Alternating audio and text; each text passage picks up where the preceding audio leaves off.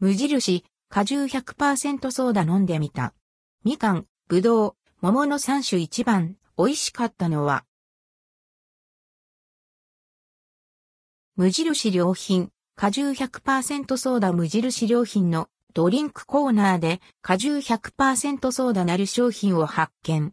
フルーツソーダって果汁が10%や30%くらいのものが多いイメージで珍しく思ったので試してみました。店頭に並んでいたのはみかん、ぶどう、桃の3種。すべて 350ml 入りで価格は190円税込みでした。公式サイトを見るとこのほか、リンゴもある模様。炭酸って低果汁の方が合う、試してみた、正直な感想は、炭酸って低果汁の方が合うんだなです。どれも微炭酸ですが、炭酸の爽快感が果汁100%の濃厚な味といまいちマッチしていないというか and hellip お互いの良さを引き出せてはいないように感じました。ぶどうただ、ぶどうだけは美味しい。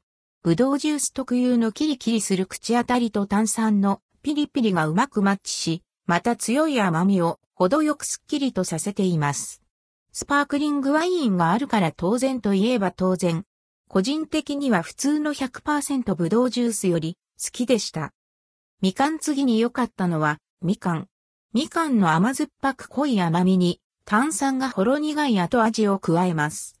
ちょっと大人な味わいで夜のリラックスタイムなんかに良さそう。桃一番、ナージだったのが、桃。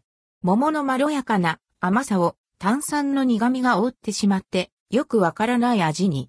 せっかくの100%果汁をもったいなく感じてしまいます。フルーツジュースの果汁割合は高いほど良い。と思っていましたが、炭酸となるとその限りではないようです。とはいえ好みもあるでしょうから、果汁100%の炭酸を飲んでみたい人は無印をチェックしてみてくださいね。